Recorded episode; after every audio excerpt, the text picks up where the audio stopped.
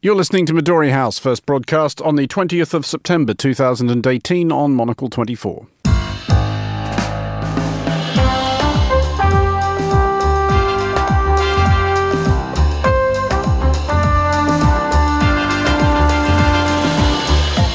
Hello and welcome to Midori House, coming to you live from Studio One here in London. I'm Andrew Muller. On today's show, South Korean President Moon Jae-in returns from the north, making peace in our time noises. How long will this latest thaw last? My guests Samira Shackle and Michael Goldfarb will be discussing this and the day's other top stories, including the release from prison for the moment at least of former Pakistani Prime Minister Nawaz Sharif, Facebook's latest effort to look like it's doing something about fake news, and Gondolier, faccio gondolier.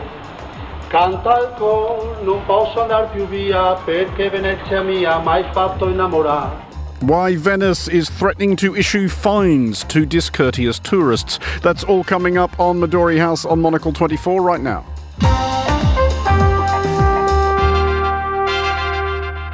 And welcome to Midori House. My guests today are the journalist and broadcaster Michael Goldfarb and Samira Shackle, a journalist whose writing has appeared in The Guardian, Deutsche Welle, and Monocle, among many others. Welcome both. Uh, and we will start with North Korea, which appears to be having one of those weeks in which it wants to be friends with everyone. South Korea's President Moon Jae in has returned from a trip north of the border, which included the first ever visit to Pyongyang by a South Korean leader, reporting that North Korea is seeking swift denuclearization and that North Korean leader Kim Jong un wants a second summit with US President Donald Trump. Um, Michael, we will come to the details shortly. The, the very fact of Moon Jae in's visit, how big a deal is that? Well, this it's really hard to tell because See, that's the answer to every question about North Korea. you know it's three, it, it, it isn't even a month ago that we were having reliable reports that North Korea has done literally nothing on denuclear, denuclearization since the June summits or whatever they were in, in, in the late spring. Uh, we read that Moon Jae-in's um, approval ratings were going down. Trump had stopped talking about it, except to occasionally say, "Well, Kim likes me," um, in, in tweets, and then suddenly we have this again. I worry, as I did the last time, that this is all it's I, it's not even being staged. I think that we've reached a point now in international relations where people just make and create photo opportunities and hope that this forces things forward. Uh, particularly in Korea, where once upon a time it could take years of Sherpas working very hard and negotiating and boring, boring, long discussions in places nobody knew they were happening, and then you might get a little movement. Now, F- famously, there used to be months-long conversations about the shape of the table and and the and, and what fork they'd use. Precisely. And now, you know, you, you take the president of one country, he goes, he gets lots of pictures, and this is supposed to create the momentum that, you know, these detailed discussions about the shape of the table we're supposed to make. So this is the era we live in, and I don't know that there's actually anything substantive behind this new set of pictures, which are a supplement to the last ones, where the two of them played in a sandbox in the DMZ. It, it really did look like a sandbox, that little strip that was no man's land, and they were jump, you know, they were walking through it. Uh, Samira, do you get the impression that everybody that is a party to these conversations, which is to say North Korea, South Korea, and the United States, and doubtless the, the watching wider world, uh, all mean the same thing when they talk about denuclearization? Because I, I get the impression that as far as America's concerned, that means that North Korea will no longer be a nuclear power. I find it quite difficult to believe that that's what North Korea thinks. Yeah, I'd absolutely agree on that. And I think uh, there was earlier this year when uh, North Korea uh, dismantled one of their nuclear missile testing sites, they didn't allow any international inspectors in, uh, which is a narrative we've heard before, of course. Um, uh, but you know, I think that that's uh, clear grounds to question how far the two sets of aims are the same, as you say. And I think the other thing is in this. Um, you know this this idea that North Korea is really really keen to denuclearize uh, and they're going to get rid of all this stuff and get rid of this nuclear base uh, as long as the US reciprocates. Now that's the kind of nub because I suspect there is another area that's going to the, the, the two sides are going to really be poles apart. So that in the same way that uh, what the US wants is for North Korea to completely give up being a nuclear power at all, which they probably don't want. I think what North Korea wants is the lifting of all international sanctions and for America to withdraw all their troops from Seoul, which I also don't think they really want to do. So, yeah, this, you know, it's kind of two, two quite far apart positions, I well, think. Exactly. And they, say, and they, don't, they aren't even specific enough to say what they mean by reciprocal, you know, and, and again, so you have the, the, the power of these image. I mean, you can say they're powerful, you can say they're comic. I, I don't care.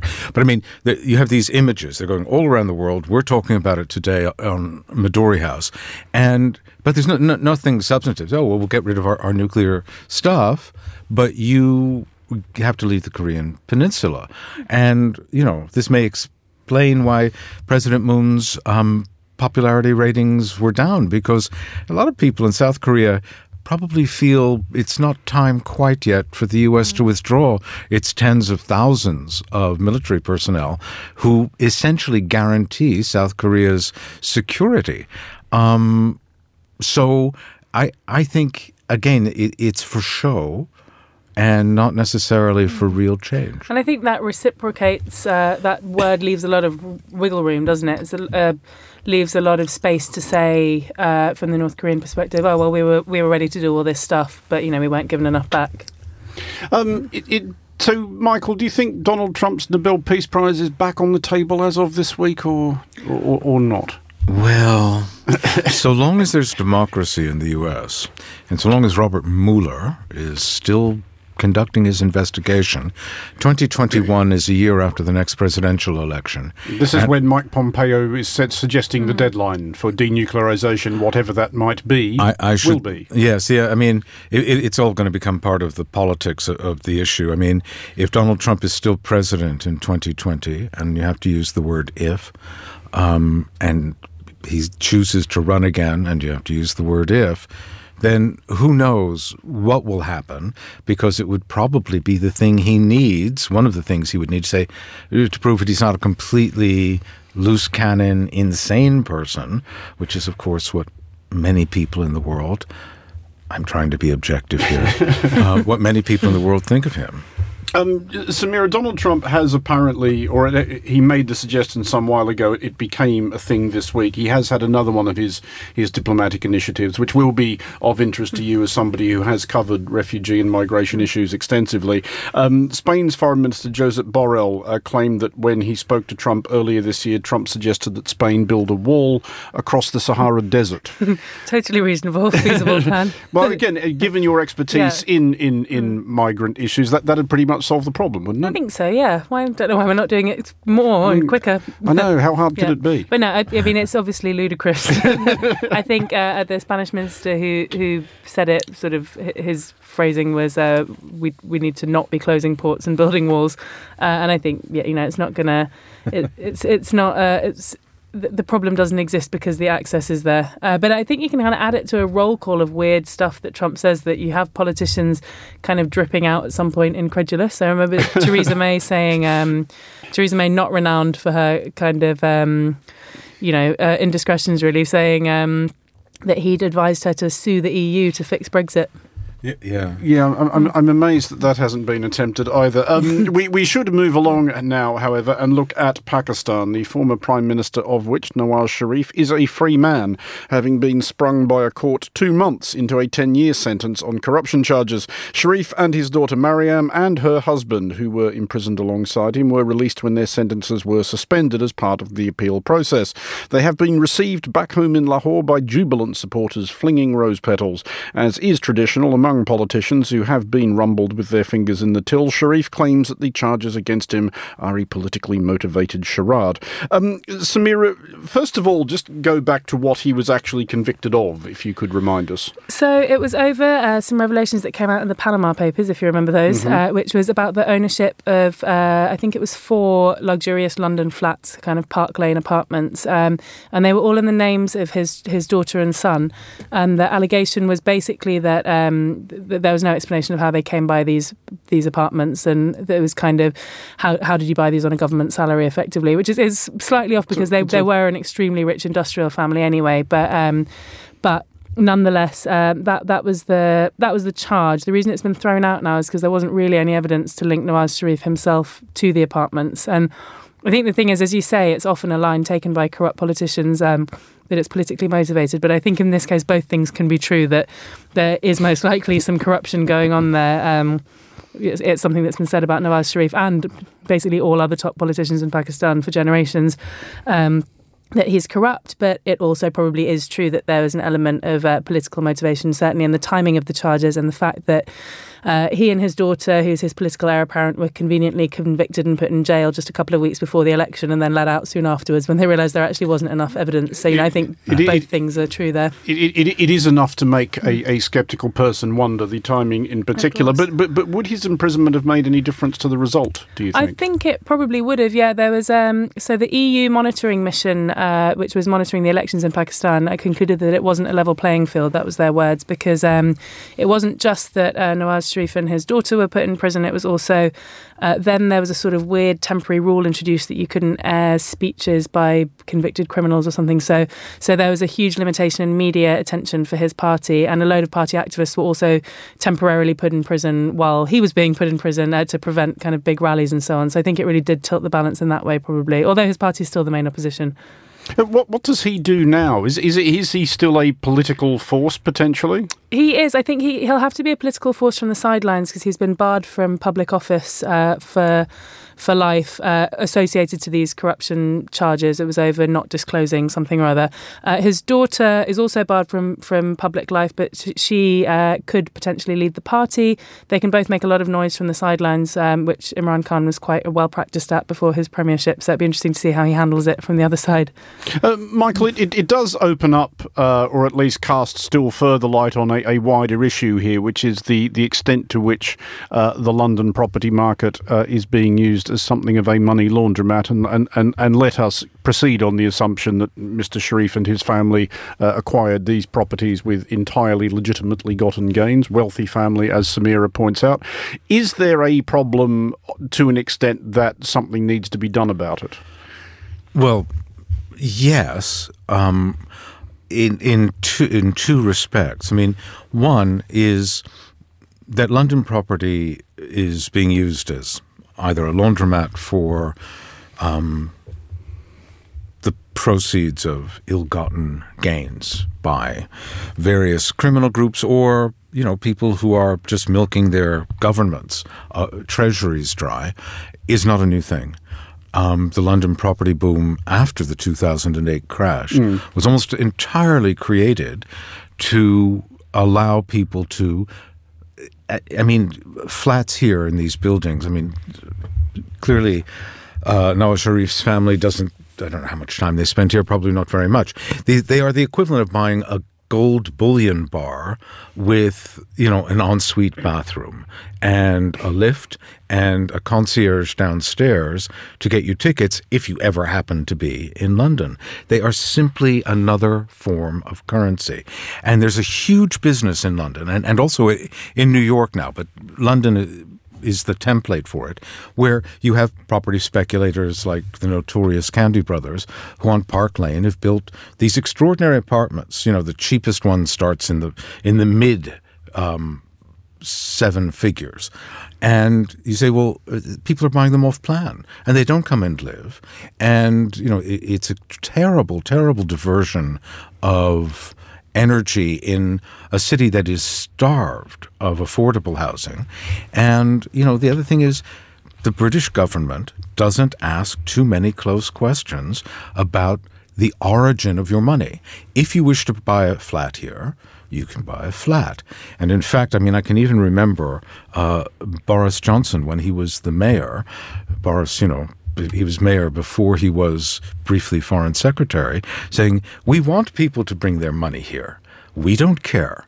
And in fact, you have this extraordinary development boom, not all around us, where we're sitting in the Midori House studios, um, empty flats, and they just represent a, a f- an asset. They don't represent a dwelling I guess for human it, it, habitation. it, it's that combination of factors, isn't it? As you point out, the fact that the UK doesn't necessarily ask terribly many detailed questions about where money comes from, and the fact that Britain is attractive to investors because its laws and its institutions are solid. In, in a way, if you, if you buy property in London or in Britain, you know you will still own it in 50 years. It's not necessarily something you can say about um, some other countries there are countries, Samira, or jurisdictions which do actually uh, take a stand against this. There's some restrictions on foreigners buying property in Switzerland. Uh, New Zealand uh, is moving to ban non-resident foreigners from buying property. Are, are, are actions that drastic? Well, I guess the first question, and should be the first question with all the with all new laws, is would it actually work?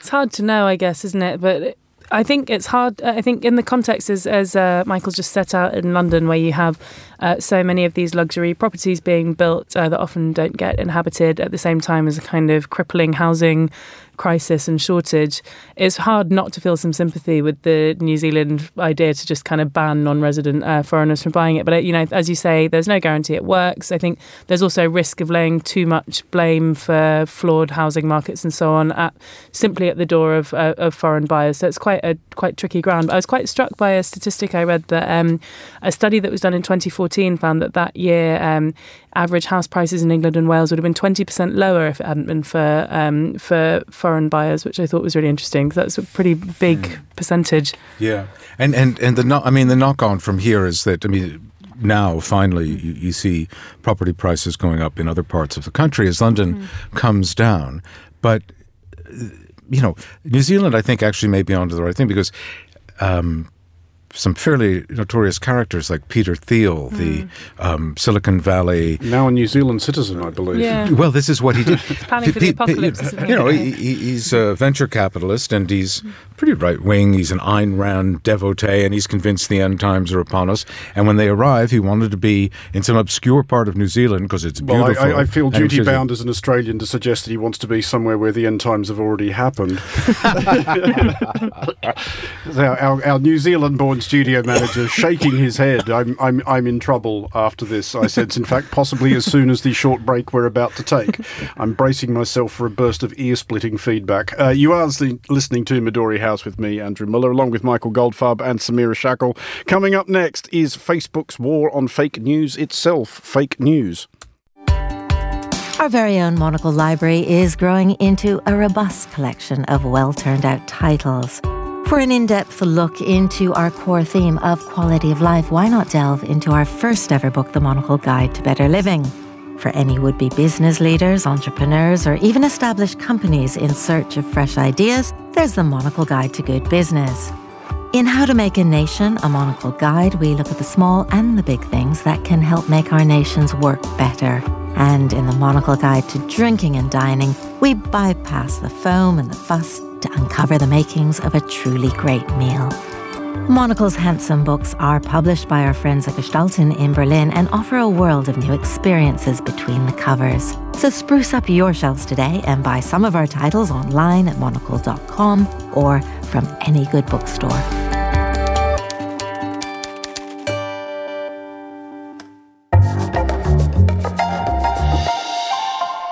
And you're back with Midori House with me, Andrew Muller, with me are Samira Shackle and Michael Goldfarb. It is by now well understood, even by Facebook, that Facebook has become the most efficient means of dispersing hoaxes and propaganda ever devised. By way of cleaning up its news feeds, Facebook is preparing what it calls a war room, which will combat fake news, it says here. This is an office somewhere in the Facebook campus, which will house about 20 employees looking out for bogus stories and bogus accounts. The intention appears to be to have this up and running before the US midterm elections in November. Um, Samira, how, how reassured are you by the fact of a, a conference room somewhere in the Facebook edifice with about 20 people in it? I mean, not that reassured. at least they are. Um, at least they are quite highly qualified people. But um, it's like engineers and, and so on, like watching the you know spikes and unusual activity. But I think the thing is that's tricky. I mean, I, when I was reading about this, that that it's um, you know they've got various new tools to see if lots of fake accounts are being created or, or if there's a spike of activity around a particular story. But there's there's so much judgment involved in that, and if you've ever kind of um, kind of thought about what the process of Facebook moderation, just in a normal sense, involves. I mean, it's obviously a massive task, and so uh, the the kind of um, the level of of kind of um, judgment that must be happening constantly uh, just seems like it's way above what 20 people can do. I mean, I know that it's, it's one part of a host of measures, but still. Uh, Michael, is, is there something uh, theatrical about this? As Samira correctly points out, there are other measures in place. Is, is the war room just being created because they basically needed something there could be a picture of? Well, probably. I mean, if you think about I mean, they claim 2 billion plus users. I don't know how many use every day. But in America, I would have thought, you know, 70, 80% of the adult population is on Facebook at some point of every day. So you're a couple hundred million people. The essence of, of the whole experience, and I, I spend a lot of time on Facebook. I, I'm sad to say, um, the essence of the whole experience is the speed with which stuff goes by you. So if you know you see something and it's a picture of, you know, Donald Trump, whatever. And you immediately share it out. So once it's out there, it's out there. Nothing's going to stop it. Um, you know, and, and the measures that are necessary have to do with the source, don't they? I mean, if a picture come is posted, if it doesn't have certain timestamps or some kind of coding in the image that immediately says what its where its origin is and whether it's in fact in the, its original state. How can you begin to judge? I, I just don't know how this can work. Um, that said, you know, in America, we, we do much better to have, you know, a war room of independence at Fox News. And every time somebody opened his mouth blithering some lie, they, you know, you, the war room would come charging out live on air and say, that's a lie. You can't say that. You know, I mean, because it, it Fox News probably has done more to distort American political mm. sensibilities than what you see on Facebook. I don't know. This seems to me an in an unsolvable problem that Facebook as an experience and why it's become so popular, people, you know, you, you either have to destroy it and start over again, which nobody is going to do, or you just have to accept that a tremendous amount of what you see is not true and it's on the user to say, hmm, that seems just a little bit outside we, the realms then of reality. unfortunately run up against that eternal fact of the human condition, which is that people will believe what they wish to believe, and it's very, very hard to dissuade them from doing that. Um, Samira, do you get the sense that Facebook and other social media platforms are starting to get the idea that if they don't fix this, someone else is going to fix it for them? There's a story out uh, doing the rounds today that the government here in the UK uh, is thinking of establishing an mm. internet regulator, which may start to do things, or it may start to enforce rules which treat social media platforms more like publishers and holding them actually responsible for what appears on their websites. Yeah, absolutely. I think that that's that certainly is something that's in mind. Although I wonder in the US if it might look quite different because uh, particularly Facebook, it's kind of um, its policy on on moderation and how it uh, how it filters its content is so much founded in the in the US. Obviously, it's a company that's that's headquartered in the US, and it's very much. Um, culturally founded in the in the First Amendment and much more unfettered speech than we have in the UK or in many European countries actually. And so uh, I think there's there's kind of several questions about the UK regulator, which is firstly, um, which is something has been raised before around tech companies and, and regulation, which is kind of ha- you know how much jurisdiction do they have when these companies are uh, headquartered in the US, but there's also um, I think there's that real kind of mismatch in um, in uh, in sort of judgment on those things. And I don't know whether you would ever have that kind of regulation in the US, which is the biggest markets. But I think that's certainly something that tech companies are worried about and are seeing a kind of re- real world political backlash that will not allow them to self regulate quite I, so much. I, I, think it's a waste of time. Before the internet, before he, before the internet, and before. Um, he was prime minister briefly of your country. Which Malcolm, one? Malcolm Every, Turnbull. Everybody's been Malcolm, prime minister yeah. briefly. Malcolm, Tur- Malcolm Turnbull famously was involved as a lawyer in a case with a British spy who had emigrated to Australia and he wrote a book, which he wasn't supposed to do because he signed the Official Secrets Act called Spycatcher. Nobody in Britain, no newspapers in the late 80s, was allowed to discuss this case, which the whole world was talking about because the money shot in this 350 page book was that MI5 had worked to destabilize the Wilson government in the 1960s because MI5 was full of right wingers and they thought, not unreasonably, that Wilson was a left winger, uh, although he wasn't a tool of Moscow. Anyway, so we had this weird situation. This is pre internet where people were talking about it, but they couldn't talk about it. And and it, the same thing will happen if they try to regulate Facebook and Twitter. If we're talking about it in America, they'll be talking about it mm. here, even if they don't talk about it on Facebook or Twitter. Okay, well, finally tonight to Venice, a city which is growing increasingly vexed by the tourists on which its economy depends. The issue, it appears, is not so much the numbers of visitors as the type of visitors. And by way of dissuading the boorish, slovenly rabble that Venetians believe are lowering the tone, City Mayor Luigi Brugnaro has proposed a regime of fines from 50 to 500 euros for the offences of sitting or lying on the ground. This would be in addition to already extant edicts governing decorum, including laws against dipping toes in canals or being ostentatiously drunk. Although, of course, if you're being ostentatiously drunk, you might end up dipping more than your toe in the canal. But I guess at that point, uh, the, the, the punishment has fit the crime. Um, Samira, are we generally in favour of this, imposing fines to, to force tourists to, to, to buck their ideas up? Well, I don't know, but I, I can sort of you know, you said it's not the volume of tourists in Venice, but I do think the volume of tourists in Venice is probably a lot to handle if you live there. Sometimes sixty thousand a day, and it's not very big, Venice. So, um, I don't know. I think I think that you can kind of understand the understand the frustrations of the residents, and you've seen a kind of. Um, sweep of some anti-tourist feelings certainly across Europe. I know mm-hmm. there are protests in Barcelona and and so on. So perhaps it's part of that same picture.